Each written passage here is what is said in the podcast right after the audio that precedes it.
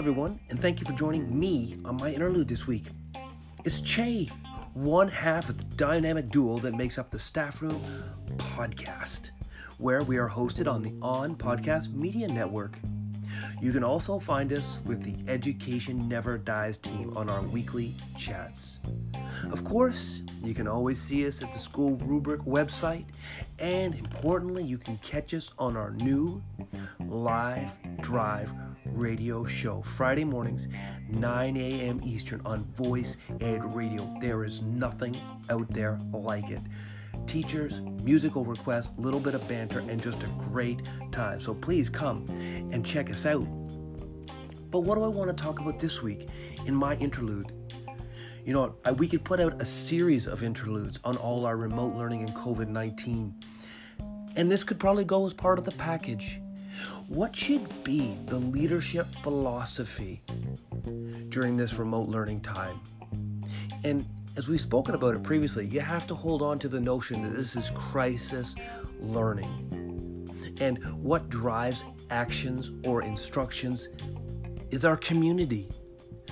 Students first, family first, with real, authentic check ins and consistent check ins and detailed check ins. Gather as much information as your families are able to give you without stress as you can.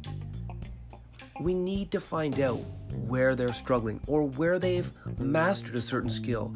Maybe they're right on board with the remote learning. Maybe they're ready for a few more tasks. Maybe they want more problem based learning. Perhaps they're still struggling with getting access to tech. Perhaps the board hasn't yet given them tech. But we need to find this out. And when you find out, you need to get as much specific information as you can. Our families and our students are going to dictate what leadership does. Our leadership is not driving everything at the moment, our leadership is to be servant. And so there is the utmost urgency to connect with families and students, communicate, but also beyond just the where I can support, it's where are you? How can I help?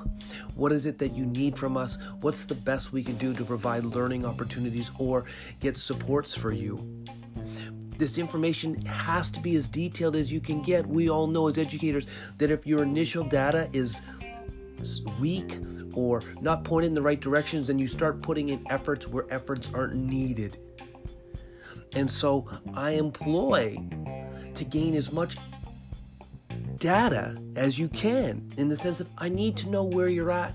And basic check ins are essential, and we can typically read what that means, but we also want information that information that we can bring back to our schools and we can collectively go over and say, This is really where we see a trend in what our families are struggling with. How do we address it? And then when you decide how you're going to address it, then as a collective body, you need to work out the next steps to bridging that gap, finding, uh, filling up those weaknesses. If it's one or two teachers that know they could do this or they can do that, they can't be just plowing ahead. It's not for you to plow ahead. It is for us as a school now to collectively evaluate where our families are at, evaluate where our students are at, and then all move forward together with a strategic plan that supports and then gives our community consistency. They see that our schools are all on the same page. They see that the teachers are all on the same page. You can't have certain people in your building giving out certain types of resources or giving out certain types of, activities to do, and then others teachers are not because they're not at that point, they're not at that comfort level.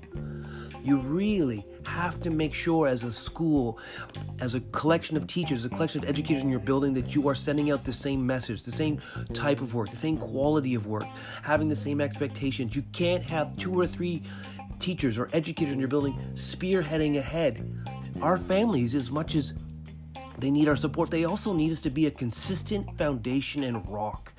And if you look back at your school and you can't know what teachers are going to do what or what teachers are going to send out what, then this adds to the confusion or stress or the unreliability of our building to our community. We need to appear as a complete united front. In the sense that we know those teachers are providing this type of work. We know our teachers are going to be there for this type of support. We know our teachers are available at this time. And so, if there's anything I've sort of gathered in the five or six weeks, is just that in this leadership philosophy. We don't drive it, our families drive it, our students drive it, and we need to check in consistently. And then when, as we're checking in, we need to build uh, check in questions that are specific in nature so that we can get really reliable information. Mastery based learning is all predicated on the foundation that our information is 100% accurate from the beginning and we can move from there. But if we just get vague generalities or we're afraid to, to ask certain questions, then where are our efforts going to support our students, support our families? So as a school, and my own check-ins that I make, I want consistent check-ins. I want specific questions, and if my students in my community are in a place to answer them, I want to take that information and then I want to bring it back to my school and we want my school to address it and say what are the trends we're seeing and where can we place our efforts in addressing? And then when we're addressing those efforts it's not about two or three people rushing to addressing because that sends the wrong message to our communities. It's about the school coming together making a plan and making sure we're all rolling out the same level of expectations the same ideas at the same times so that our communities can build some reliance and some sense of my school is on the same page. And so, my interlude this week is just again on this COVID 19, a real reflection on my school and schooling in general, leadership in general. And it comes to this idea that I know we all know, but sometimes to self reflect, it just drives it home for me even further